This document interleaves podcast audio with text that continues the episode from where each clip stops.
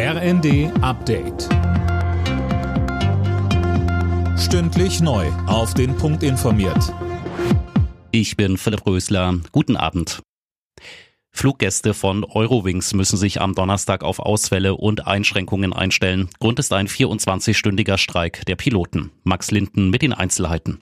Zu dem Streik bei der Lufthansa-Tochter hat die Pilotenvereinigung Cockpit aufgerufen. Sie hält die Verhandlungen über einen Manteltarifvertrag bei Eurowings für gescheitert. Der Gewerkschaft geht es dabei vor allem um eine Entlastung der Piloten etwa durch längere Ruhezeiten.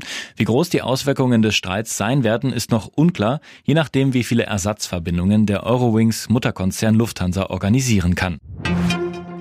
Bundeskanzler Scholz und die Ministerpräsidenten beraten zur Stunde über die geplanten Entlastungspakete. Es geht vor allem darum, wer welche Kosten übernimmt. Außerdem fordern die Ministerpräsidenten Geld vom Bund, etwa für den öffentlichen Nahverkehr, die Krankenhäuser und Stadtwerke. Der Physik-Nobelpreis geht in diesem Jahr an drei Wissenschaftler aus Österreich, den USA und Frankreich. Sie werden für ihre Forschungen auf dem Gebiet der Quantenmechanik geehrt. Der Österreicher Anton Zeilinger sagte, wie er von der Auszeichnung erfahren hat.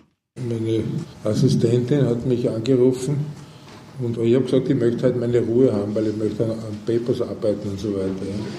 Und sie hat, gesagt, sie hat gesagt, da ist jemand, eine Frau, die lässt sich nicht abwimmeln, die möchte unbedingt mit Ihnen reden. Und sie sagt nicht, wer sie ist und gar nichts, aber die Telefonnummer ist aus Schweden. In der EU hat das Kabelchaos bald ein Ende. Das EU-Parlament hat für einheitliche Ladekabel für Handys und Co. gestimmt.